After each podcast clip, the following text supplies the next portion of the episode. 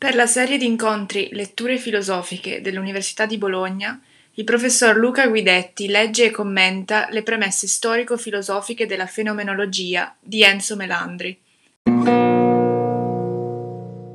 La lettura che vi propongo, che vi propongo è quella di un testo, eh, di, un, di alcune pagine tratte da un testo di quello che è stato il maestro di alcuni di noi, sia mio che del professor Besoli, del professor Brigati, mm, di Matteuzzi, del professor Maurizio Matteuzzi che è scomparso qualche anno fa, eccetera, ma che indirettamente ha toccato anche altri docenti che insegnano sia a Bologna sia in altre università italiane e straniere. E straniere. E si tratti da un testo, quello che è l'ultimo libro di Enzo Melandri, eh, il titolo è Le ricerche logiche di Husserl, introduzione e commento alla prima ricerca. L'ultimo, di, l'ultimo libro di Melandri è appunto un libro pubblicato dal Mulino nel 1990 e eh, Melandri poi tre anni dopo eh, morirà e quindi mm, diciamo così non avrà più modo di, eh, pubblicare o di lasciarci altri pezzi così preziosi come ci ha lasciato anche per quanto riguarda le opere precedenti. Perché? Perché adesso vi farò un brevissimo profilo di Enzo Melandri, poi vediamo un po' chi è stato, che cosa, cosa ha lasciato, diciamo così, nella cultura filosofica italiana e non. Eh, allora, diciamo subito che tre due anni fa a un convegno eh, nazionale della Società Italiana di Filosofia Teoretica in una sua, in una sua conferenza, in un suo intervento, eh, il professor Roberto Esposito disse che Melandri è stato il più grande filosofo italiano del secondo dopoguerra. Forse, diciamo così, questa definizione è un po' azzardata, ma io personalmente ci credo e in ogni caso, anche se non fosse vero, eh, sicuramente è tra i più grandi. Eh, almeno per quanto riguarda l'ambito dello sviluppo teoretico della filosofia. Eh, molte sue opere sono state curate in riedizione, adesso me ne parlerò, sono state curate da, mh, nelle, con introduzioni di Agamben e Agamben ad esempio sostiene che l'opera più importante di Enzo Melandri, il cui titolo è La linea e il circo, sia un vero e proprio capolavoro della filosofia del Novecento. Eh, detto questo, vi faccio un breve profilo biografico. Chi era Enzo Melandri? Enzo Melandri mh, non ha avuto un percorso diciamo, solito, un percorso diciamo così, usuale nella sua formazione. Perché? Perché viene nella sua gioventù, diciamo così, da studi tecnici. Ha frequentato l'istituto tecnico, poi poi ha lavorato per un certo periodo, è diventato perito chimico industriale nel 1947 e ha lavorato per qualche anno addirittura alla SNIA viscosa. Eh, e, poi, e poi si è diplomato al liceo Ginnasio Galvani di Bologna iscrivendosi subito dopo alla facoltà di lettere e filosofia dell'Università di Bologna. Si è laureato nel 1958 col professor, eh, come, avendo, come, avendo come relatore il professor Battaglia, la tesi 1958, il titolo della tesi è Husserl, la filosofia della storia, genesi e sviluppo di un problema. Il controrelatore era Luciano Anceschi. Trascorse poi Enzo trascorse alcuni anni in Germania e più precisamente a Kiel, dove fu lettore di lingua italiana. E in Germania approfondì, continuò eh, assieme a questa sua attività anche gli studi filosofici e fu astratto anche dall'opera di Hans Blumenberg, di cui avvertì subito tutto il fascino. E, e eh, accanto a questi studi dedicati alla metafora, all'analogia, al simbolismo, eccetera, Melandri aveva frequentato, frequentava in quel periodo anche le lezioni di un grande logico matematico di quell'epoca, eh, che si chiamava Paul Lorenzen. Hm? E, e questi studi di logica, di matematica, di teoria diciamo, di scienza, di teoria matematica, non lo lasceranno mai, eh, nel senso che noi ritroveremo tutte queste matrici scientifiche eh, che vanno dalle scienze naturali alla matematica, alla, alla fisica, eccetera, alla logica, in tutte le sue opere. Nel 1961 torna a Bologna e ottiene l'abilitazione nel 62 alla libera docenza. E nel 63, ecco, insegna, comincia ad insegnare filosofia presso la facoltà di Magistero di Bologna e in, questo, diciamo, in questa sede rimarrà eh, con una breve interruzione tra il 72 e il 74 in cui insegnò filosofia morale a Trieste, rimarrà fino alla sua morte nel 93. Eh, Enzo, Enzo, ci lascia diverse, diciamo, diverse cose importanti.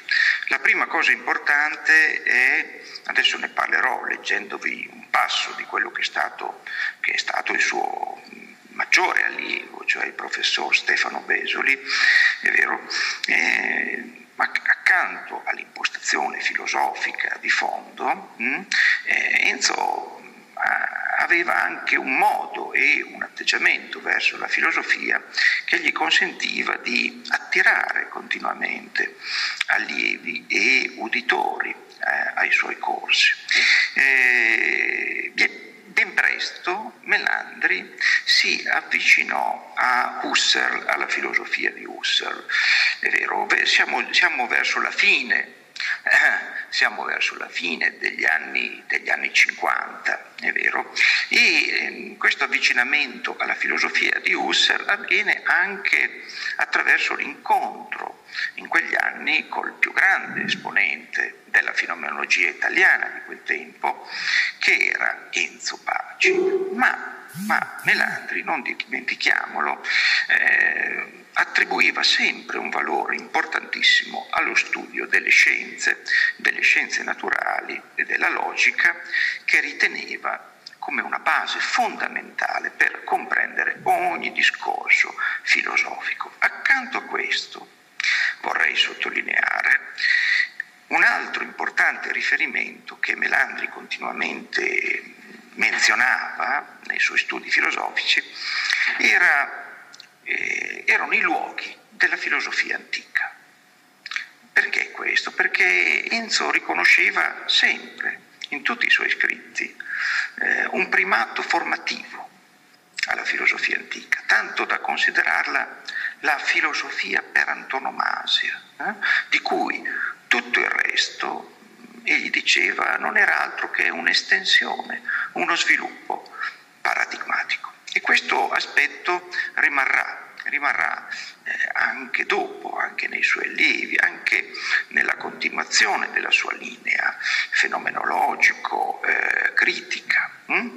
E, eh, e, accanto ad altre attività che lo porteranno ad esempio a, a eh, dar vita a un gruppo di studi su, di, mm, sul grande filosofo di Hannover, cioè Leibniz, è vero, Melandri poi mm, alla fine mm, degli anni, nella seconda metà degli anni Ottanta, eh, dopo aver diretto gli annali dell'Istituto di Discipline Filosofiche dell'Università di Bologna, è vero, diede vita, assieme ad alcuni suoi giovani allievi, a una nuova rivista nel 91, venne fondata questa rivista che esiste ancora oggi ed è parte eh, del Dipartimento di Filosofia e Comunicazione, si chiama Discipline Filosofiche. Eh, d'accordo, questo per quanto riguarda il profilo biografico di Melandri, eh, vi dirò anche alcuni, quelli, quelli, che sono alcuni dei suoi testi più importanti. No?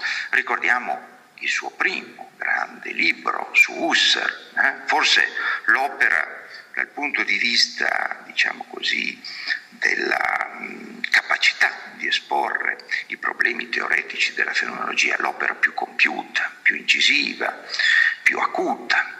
E il titolo è Logica e esperienza in Husserl del 1960. E poi nel 65 alcune note in margine all'organo aristotelico, tratto da un corso di lezioni, nel 68 il suo capolavoro, eh, il volume di circa mille pagine, eh, dal titolo La linea e il circolo, poi negli anni successivi, nel 74, un altro volume, un altro bel volume, l'analogia, la proporzione e la simmetria, che riprende e sviluppa alcune tematiche della linea il circolo. Eh, finisco col dire che queste opere, molte di queste opere, adesso non le cito tutti, tutte, nel 89 viene pubblicata una raccolta di interventi che fece a Correggio, in provincia di Reggio Emilia, il titolo è Contro il simbolico e nel 90 appunto venne pubblicato il testo da cui adesso vi leggerò alcune pagine. Finisco solo col dire questo che che Melandri assieme a, uh, agli allievi che oggi occupano uh, le cattedre, i ruoli di insegnamento nella nostra università, sia bolognese che italiana, che anche diciamo così, al di là dei confini nazionali, è vero, ha avuto anche dei, diciamo così, dei, degli studiosi che sono, hanno prodotto opere critiche eh, espositive del suo pensiero, eh, ne cito alcuni giovani studiosi, ne cito alcuni, il professore Emanuele Mariani, Luca Possati, Angelo Bonfanti, è vero, che hanno scritto opere che in modo più o meno tematico si occupano, si occupano delle, eh, del percorso filosofico di Melandri sull'analogia. E vi leggo prima di entrare, perché poi il tempo scorre, prima di entrare nella lettura, vi, vi leggo solo questo breve passo, lo, lo, accorcio un po' perché mi rendo conto che il tempo passa, stringe, eh? non siamo abituati a utilizzare questo tempo così stretto e a fare queste letture, quindi ci sfugge un po', eh? però vi volevo leggere questo, alcuni passi tratti da... Eh, da da un saggio di Stefano Besio pubblicato negli studi su Enzo Melandri. Eh, studi su Enzo Melandri. Dice Besoli, eh, a lezione, a lezione si può dire che Melandri non parlasse, ma pensasse ad alta voce. Egli era solito, cioè, mettersi a pensare e il suo pensiero fluiva attraverso una serie di rimandi e di trame filtrati dalla memoria, in maniera non compatta o sistematica, ma certo mai rapsodica. Nelle sue lezioni, in cui si serviva di luoghi del mito o della letteratura, di riferimenti tecnici, tecnico-scientifici all'attualità, non vi era spazio per alcun compiacimento o per estetismi in genere, né per un'erudizione che si mostrasse gratuita. Il suo insegnamento, che non era limitato al tempo delle lezioni universitarie, ma che per generosità e bisogno di comunicare, egli spesso faceva coincidere con intere giornate di attento dialogo. Non si traduceva mai in una trasmissione oggettiva di contenuti, ma tendeva a far parlare i testi, a farli rivivere, rivivere sottraendoli all'ipoteca dell'autorità. Così vissute, le lezioni di Melandri portavano, per così dire, a pensare, dando cioè l'illusione, quanto mai benefica e terapeutica, di pensare insieme con lui. In esse si aveva dunque l'impressione di assistere a un pensiero in corso d'opera e più propriamente ciò che accadeva era un'esperienza o una prova di pensiero condivisa, giacché la condivisione era appunto la condizione stessa della buona riuscita di tale esperienza. Ecco, vi ho letto queste brevi diciamo, frasi no, di, di, Stefano Besoli per dare un po' una testimonianza di quella che, frequentando le sue lezioni, era un po' la sensazione che avevamo tutti, cioè un pensiero in atto, in corso d'opera, sempre aperto no? e sempre pronto, diciamo così, a vedere le cose da altri lati, no? a pensare a cose che ordinariamente si, si, con difficoltà si, si riesce a pensare. Adesso comincio invece la lettura del testo. Eh? Io vi leggerò, non ho tempo, mi sono già accorto di leggere tutte le pagine che avrei voluto leggere, però io ho selezionato le prime 30 pagine di questo testo di Melandri, che ripeto è il suo ultimo libro, Le ricerche logiche di Husserl, che è l'introduzione generale, hm? che è un'introduzione storico-filosofica, una premessa storico-filosofica alla fenomenologia a quella che sarà poi la fenomenologia husserliana. E quindi questa introduzione generale prende in esame tutto il quadro, l'intero quadro filosofico, scientifico, culturale eh, del, del, dell'Ottocento, in particolare della seconda metà dell'Ottocento, da Hegel in poi. E secondo me, ragazzi, sono pagine veramente magistrali, perché in 30 pagine vero, si riesce a dare un quadro complessivo delle tematiche veramente acuto, intenso e che è difficile trovare in molti testi, credetemi, che hanno parlato di questi argomenti. Bene, procedo dunque alla lettura. lettura. Primo, la filosofia post-hegeliana. Come fanno i tedeschi? Consideriamo Kant come filosofo della Aufklärung o età dei lumi, illuminismo, prescindendo dalla sua qualificazione di idealista trascendentale e di realista empirico. La questione è rilevante per la periodizzazione. Posto ciò, gli inizi dell'idealismo tedesco incominciano con la Wissenschaftslehre 1794 di Fichte. Il titolo è lo stesso del lavoro di Bolzano, di Bernard Bolzano, del 1837, no? Dottrina della scienza. Ma è forse inutile dire che il contenuto è completamente diverso. Il testo di Bolzano potrebbe tradursi infatti epistemologia, mentre quello di Fichte siamo obbligati a renderlo con dottrina della scienza e basta. L'idealismo tedesco scusatemi, dice Melandri, ricopre tutto l'arco di tempo che va dal 1794 al 1832 almeno.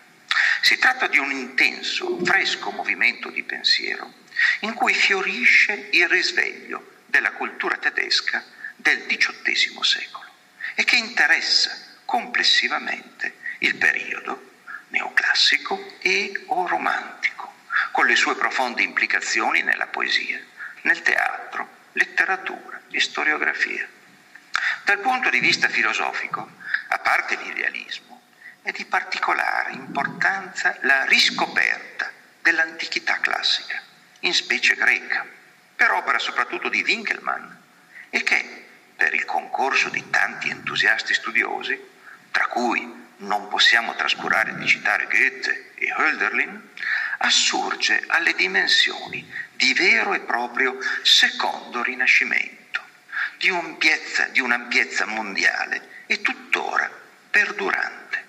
Il nostro liceo classico, gioverà osservare, resta ancora orientato secondo questo modello di cultura. La conclusione del periodo, forse alquanto prematura, si può facilmente rammemorare pensando alla morte di Hegel 1831 e di Goethe 1832, di cui si può dire che chiudono un'epoca. Ora, adottando il punto di vista dello Überweg, Friedrich Überweg è stato un grande storico della filosofia dell'Ottocento, eh, questa è una mia parentesi. Dice Melandri, adottando il punto di vista dello Überweg, si può dire che il periodo successivo, che va dal 1830 al 1870 circa, sia in questo periodo, sia anche in Germania, il tempo delle vacche magre, cioè del massimo deperimento della filosofia. Esso coincide con lo sviluppo delle scienze naturali, sia nella pratica industriale, sia nella cultura. Il successo dell'industrializzazione si accompagna al trionfo del positivismo, connotato ingegneristicamente in Francia con Comte e economicisticamente in Inghilterra con John Stuart Mill. In Germania il positivismo si affermerà alquanto più tardi, dato che il ritardo con cui avvenne l'industrializzazione e la sua connotazione sarà piuttosto medicale e psichiatrico-psicologica.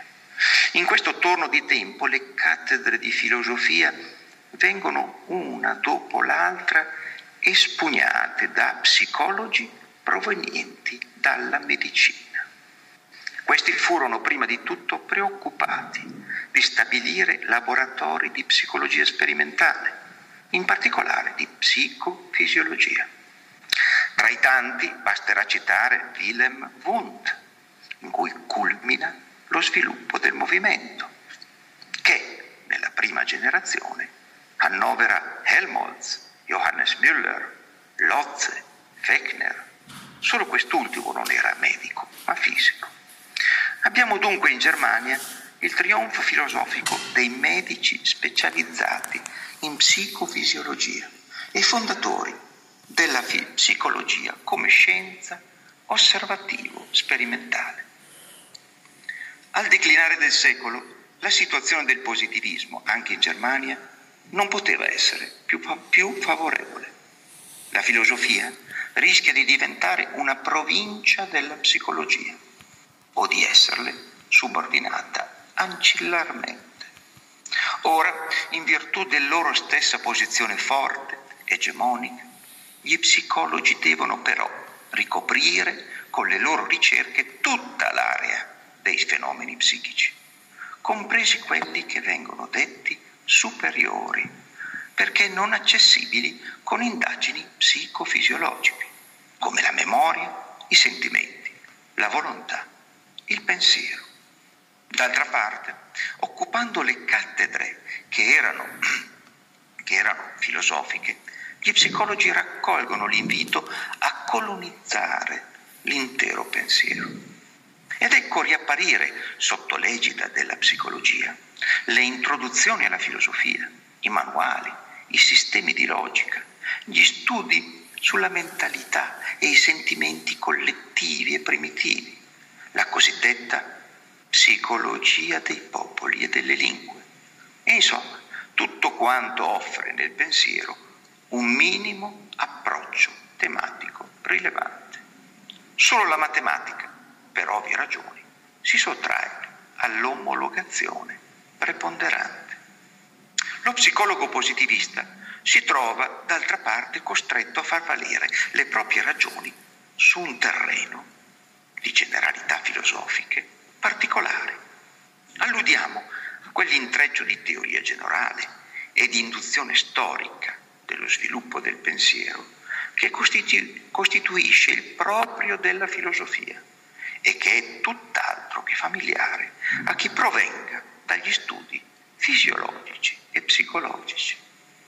In tutto questo settore il metodo positivo soccorre molto poco più efficace si dimostra, come sempre, quello aporetico, tradizionale della filosofia. Il positivista, inoltre, la, sconta la propria ingenuità ideologica, subendo molto spesso una ritorsione spiritualistica, capace di metterlo in crisi, quando non gli avvenga di incorrere nell'insidia più profonda, perché giocata sulla sua stessa conoscenza, vale a dire l'insorgere di aporie oggettive di carattere epistemologico o logico. Lo sviluppo del posteriore neopositivismo deve non poco della sua virulenza polemica proprio all'accumulo di questo terreno, formato da risentimenti al positivismo di prima maniera.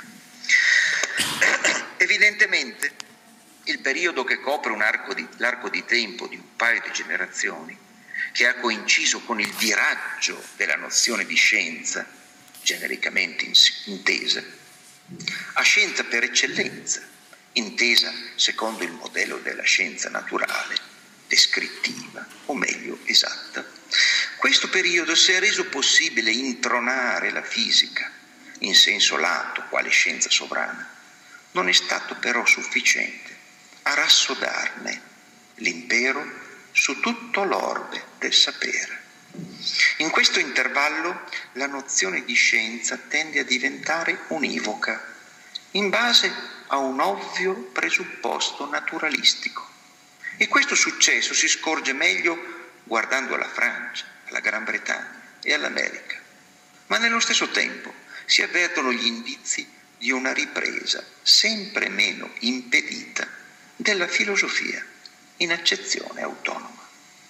Questo magari avviene prima in maniera indiretta, attraverso la mediazione del problema epistemologico, ma in Germania, verso il 1870, la ripresa della filosofia si deve all'incomodo, all'incomoda riproposizione del problema della conoscenza in generale.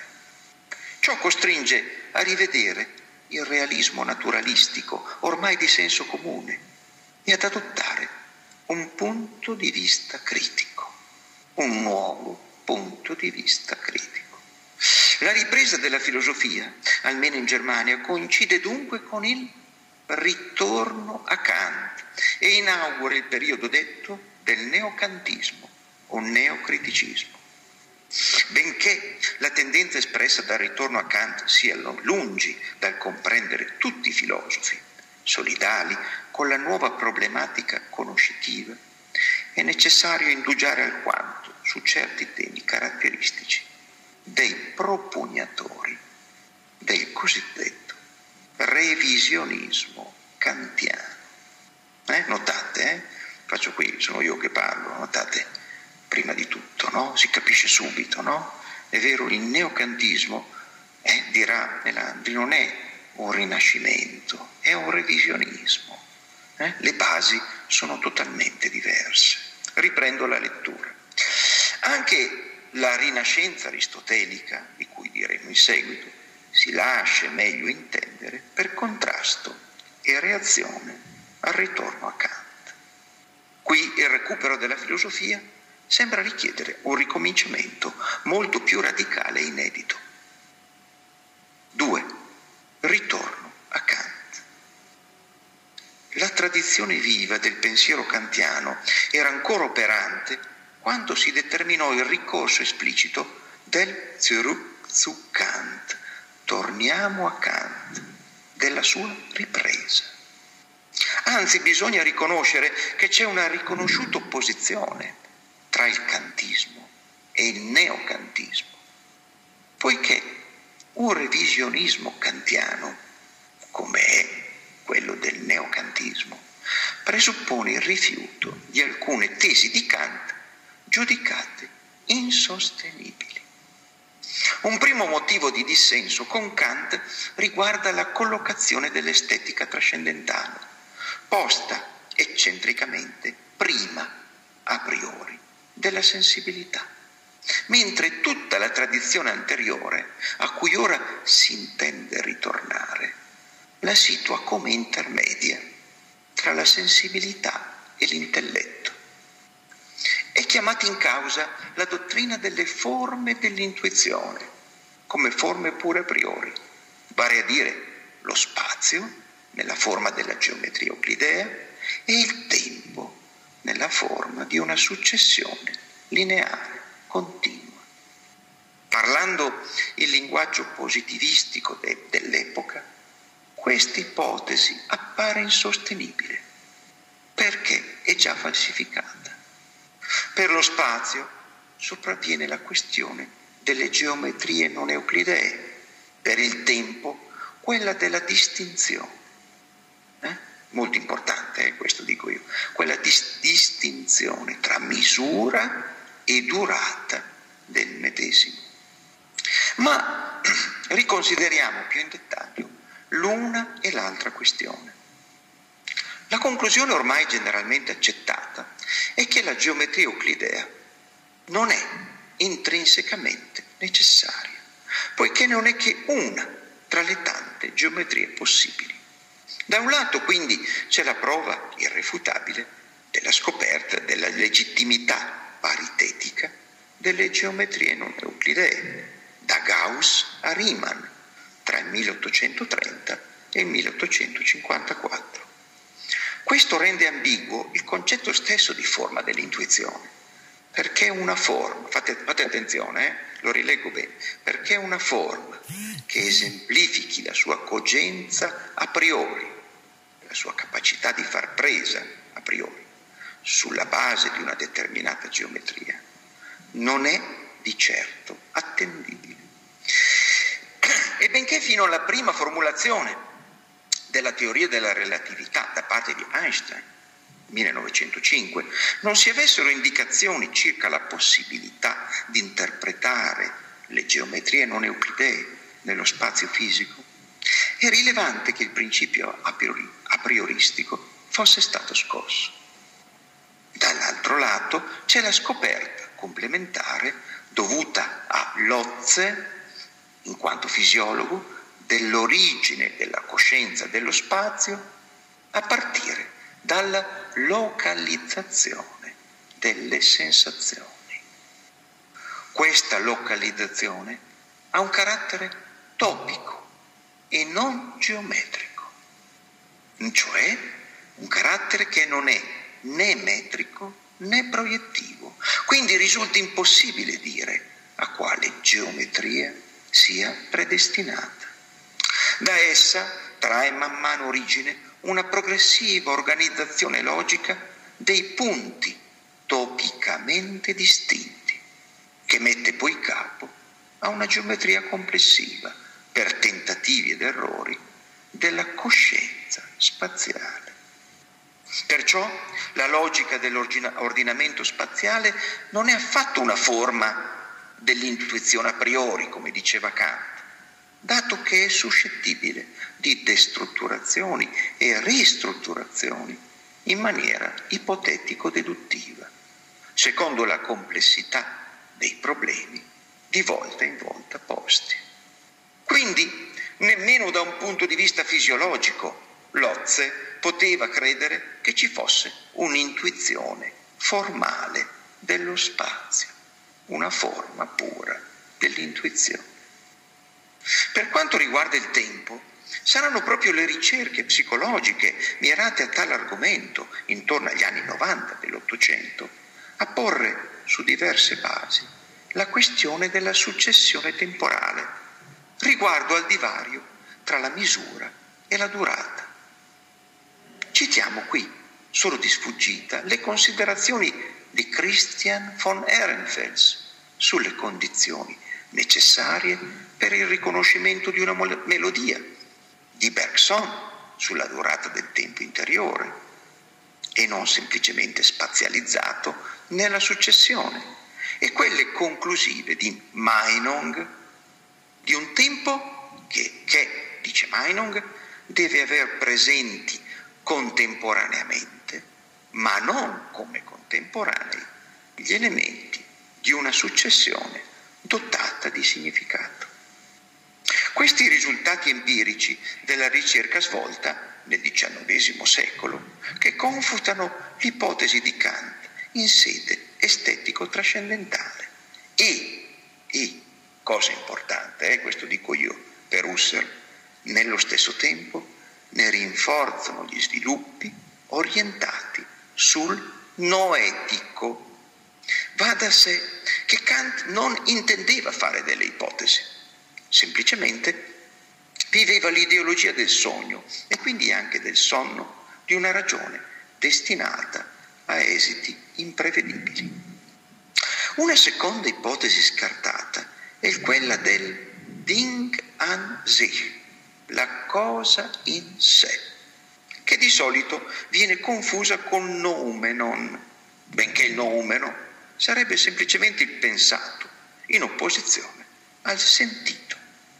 L'ipotesi respinta è che la cosa in sé sia la causa trascendente di quel che appare, che il noumeno sia il fondamento del fenomeno e che tuttavia se ne possa parlare pur risultando per definizione inconoscibile.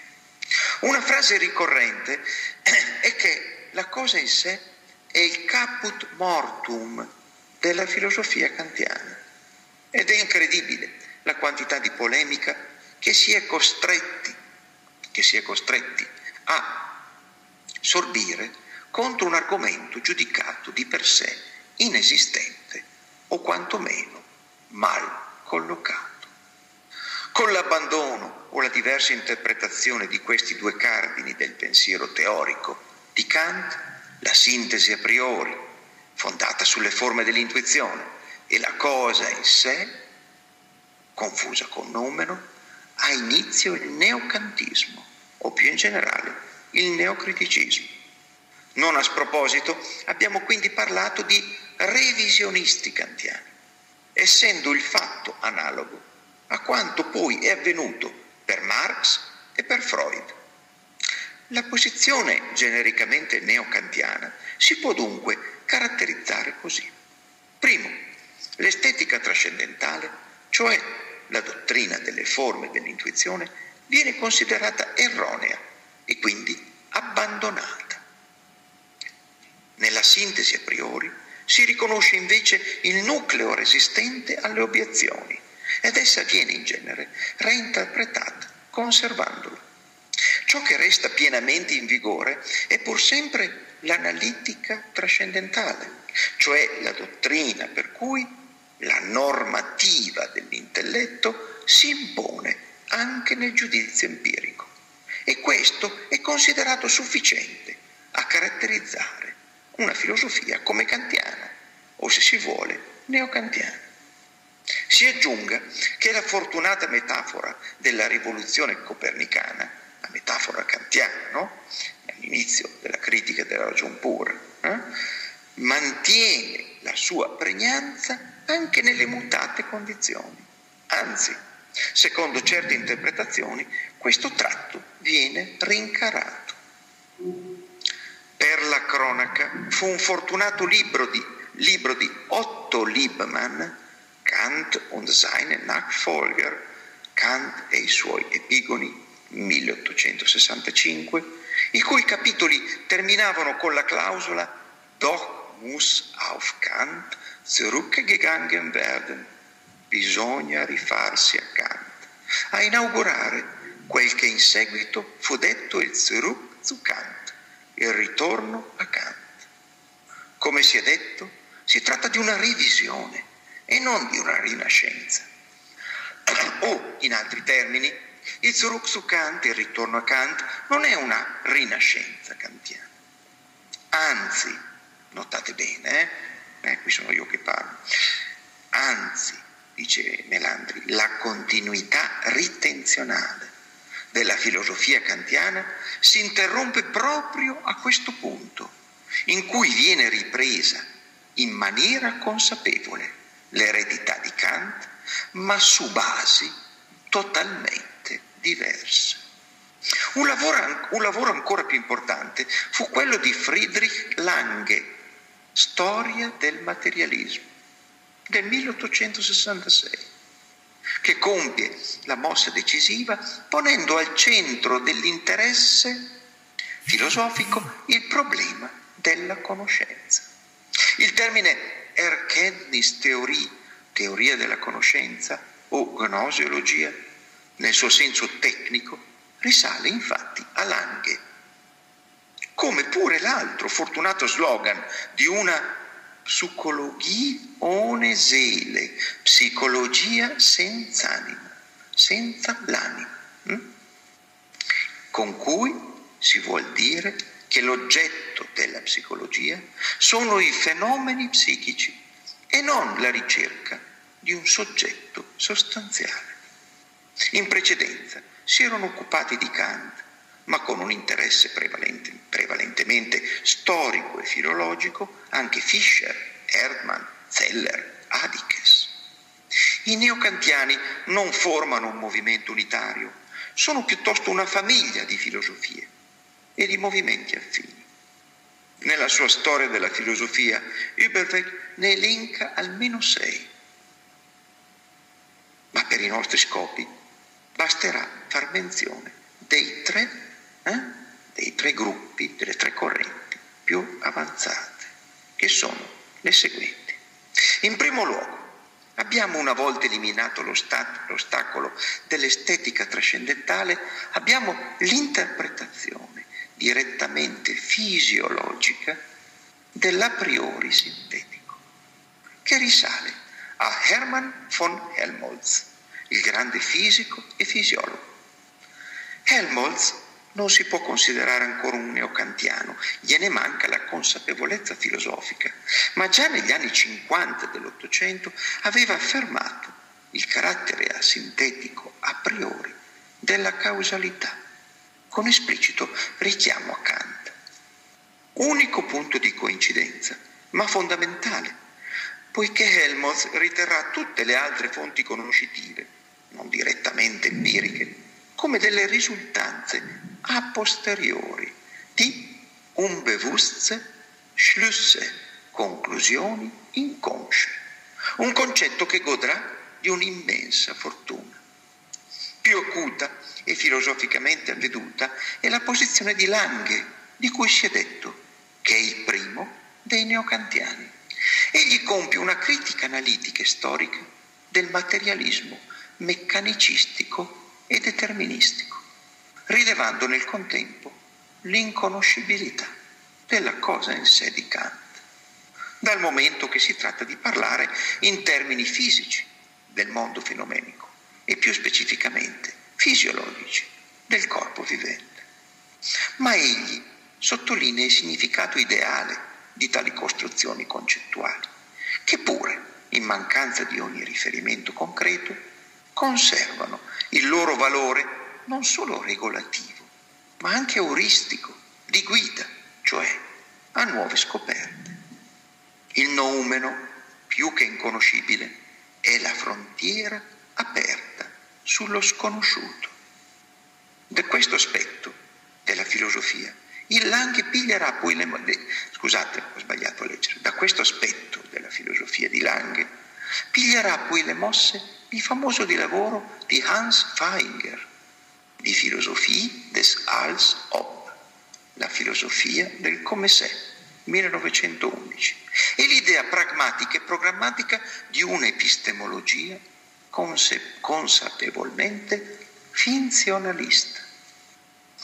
Proseguendo secondo un'altra linea, bisogna dire che l'interpretazione fisiologica dell'a priori è in auge ancora oggi, confortata com'è da considerazioni evoluzionistiche e di genetica molecolare. Naturalmente è difficile scorgervi le tracce della sua naturale derivazione kantiana, essendo tale a priori empirico, cioè legato all'eredità della specie e del codice genetico. Non di meno, esso esiste ed è un'istanza che si oppone all'idea della mente come tabula rasa. L'a priori genetico è tale per l'individuo, è in realtà condizionato dalla sua stessa storia evolutiva. Citiamo a tal proposito Konrad Lorenz di Rückseite des Spiegels, l'altra faccia dello specchio, 1973. In secondo luogo c'è l'interpretazione matematizzante del trascendentale da parte della scuola di Marburgo. L'attività sintetica dell'intelletto, cioè la riconduzione all'unità del molteplice fenomenico, come pure il primato del giudizio sui concetti o le categorie e del noetico sulle forme dell'intuizione, viene inteso matematicamente, secondo i dettami dell'analitica trascendentale, cioè come una sorta di riduzione al quoziente d'ordine inconsapevolmente intellettuale. Le idee kantiane, intese come principi regolativi, passano allo stato vagamente platonico, o meglio, platonizzante, di media accademia, di interfacce, che da un lato devono salvare i fenomeni e dall'altro assicurare una, un approccio intelligibile, spiegabile in termini matematico-ideali. Il principale rappresentante di questa tendenza, Hermann Cohen, pone il massimo di conoscenza oggettiva nella scienza fisico-matematica e concepisce il sorgere e lo svanire di una sensazione per analogia col calcolo infinitesimale dei massimi e dei minimi. Cosa quest'ultima che per l'indeterminatezza dei termini in cui era concepita gli avvalse la reprimenda di Frege. In ciò sono avvertibili differenze filosofiche fondamentali, pur sullo sfondo del comune interesse per la matematica. L'opera a suo tempo famosa di Paul Nathorp, Platos Ideen Lere, la dottrina delle idee di Platone, 1903, stabilisce un parziale parallelismo tra le idee di Platone e quelle di Kant, che, da, da cui trarranno per altro verso ispirazione Duhem Dinger. Intanto la concezione marburghese, inizialmente in prevalenza matematizzante, si è andata infoltendo di riferimenti storiografici e sistematico-storici, o, come diremmo oggi, ermeneutici. Per ultimo interviene Ernst Cassirer, per il quale il trascendentale diventa una riduzione al quoziente sempre meno eseguibile nel concreto, mentre l'a priori si manifesta di fatto come una tendenza a una preferenziale generalizzazione empirica. Con Cassirer si può considerare estinta no? nel 1944, quando pubblica Saggio sull'uomo, la scuola di Marburgo. A suo tempo Essa fu la più famosa delle tradizioni di pensiero neocantiane, che però non seppe sostenere, a parte la diaspora, l'impatto del logicismo e delle nuove filosofie della matematica e della fisica. Abbiamo per finire la terza tendenza, cioè l'interpretazione del trascendentale da, parte della filosofia dei valori o della scuola del sud-ovest. Willem Windelband intende la filosofia trascendentale come scienza critica dei valori universali e in tal senso riformula anche il concetto stesso di verità. È rimasta celebre la distinzione di metodo tra scienze nomotetiche e scienze ideografiche, che risale appunto a Windelband.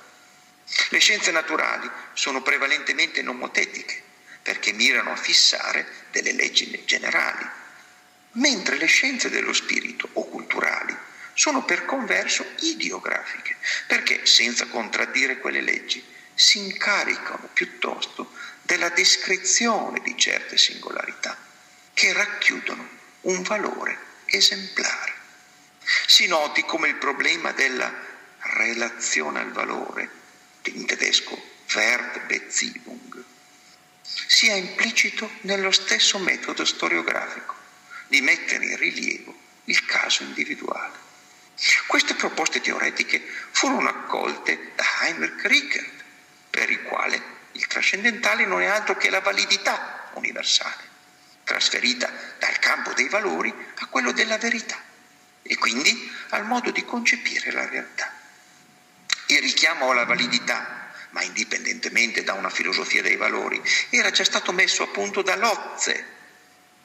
Rickert, per Rickert la validità non inerisce all'oggetto, ma è l'effetto del metodo di indagine impiegato nella valorizzazione di quel che si ricerca.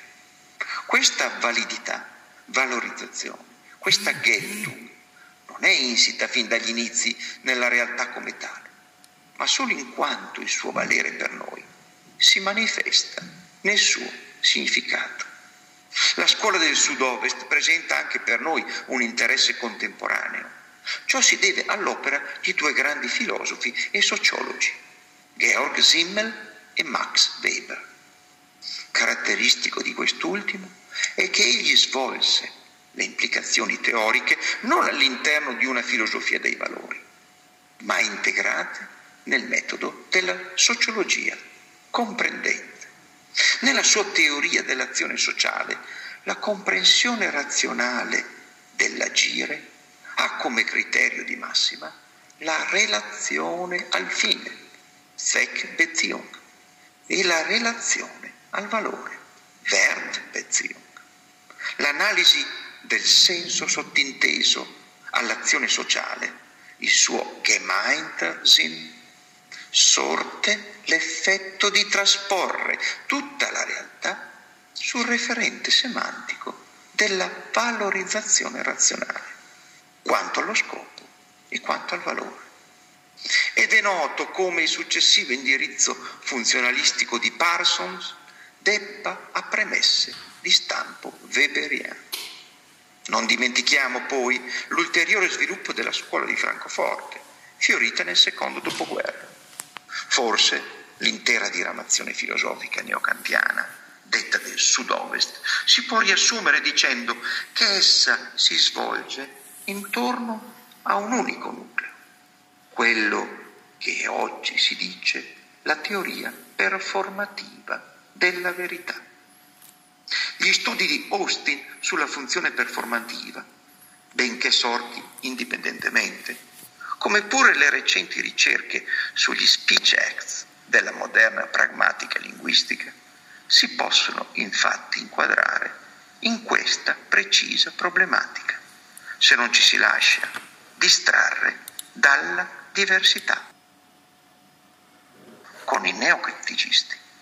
Se si risale a Hume, e da, a Hume, David Hume, eh, e da questi si ridiscende a Kant.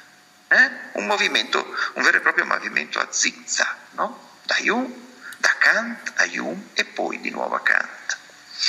Il loro empirismo fa tutt'uno con la critica alla metafisica, che essi hanno il merito di estenderle per la prima volta alle assunzioni di senso comune, implicite nella mentalità scientifica stessa. Il metodo da essi seguito consiste nella irriducibilità delle tesi metafisiche ai dati dissensibili o in alternativa a questioni di ordine logico. Il dato sensibile viene rielaborato in vista di quella costante della percezione che si riassume nell'idea di un mondo esterno. Ciò che non rientra in quest'ordine di idee si organizza in maniera enantiomorfa. Parentesi, l'enantiomorfismo è l'uguaglianza inversa, simmetrica, no? l'immagine speculare. Torno a Melandri. Eh? Ciò che non rientra in quest'ordine di idee si organizza in maniera enantiomorfa, in una costante soggettiva, che in realtà è una costruzione contraria, la cui risultante è di volta in volta un io Dunque, anche Dio è un costrutto di cui si può ricercare la Costituzione e in questo si inserisce l'eredità di Hume. Tuttavia, il problema psicologico non riceve un'adeguata attenzione da parte degli empirio-criticisti. Il loro problema è anzitutto epistemologico. È generalmente riconosciuto che l'empirio-criticismo è l'antecedente storicamente immediato del neopositivismo. Einstein, per esempio, riconosce in Mach il suo precursore, per influenza di che i principi della meccanica di Mach hanno esercitato fin dagli esordi sulla teoria della relatività del 1905. Il neopositivismo condividerà in gran parte la critica della metafisica implicita nei presupposti filosofici degli empirio-criticisti. Del resto è innegabile che ci sono delle affinità di rilievo tra taluni aspetti della filosofia di Mach e quelle di Husserl di prima, dell'Husserl di prima maniera, 1900. Per esempio la riducibilità dell'io a costruzione, da cui si deve prescindere e che Husserl in seguito abbandonerà.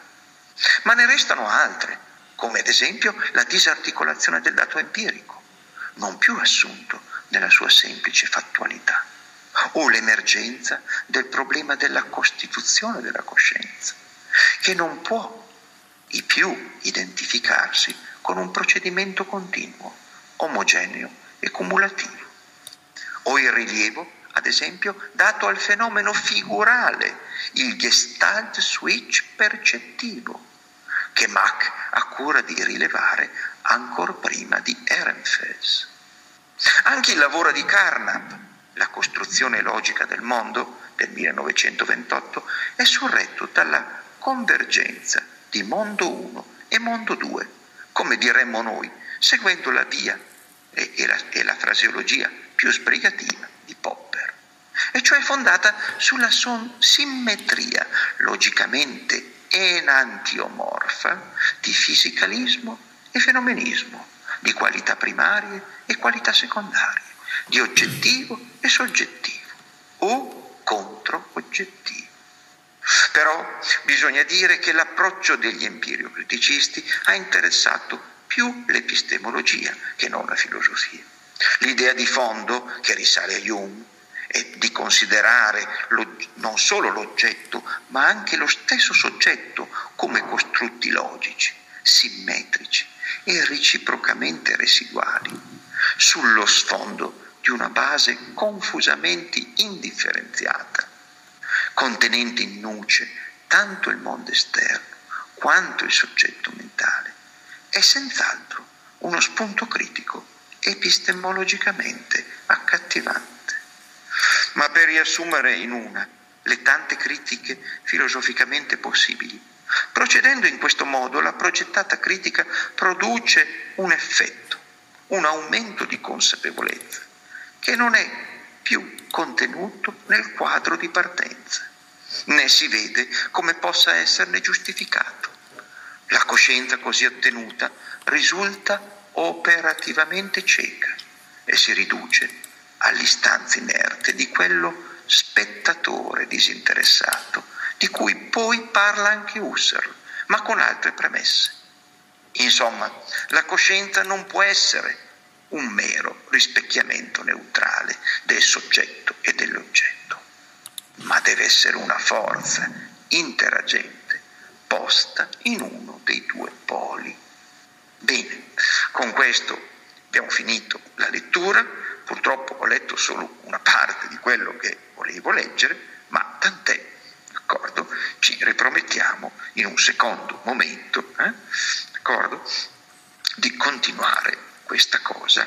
Vi ringrazio per eh, l'ascolto, se avete delle domande, delle richieste, per quello che può servire naturalmente, no? vi abbiamo detto che questa è un'attività di servizio e di accompagnamento, non è un'attività didattica, potete farle sulla chat e vi eh, ricordo che domani alle ore 21 ci sarà la lettura del professor Carlo Gentili, brani da Nietzsche sul nichilismo europeo.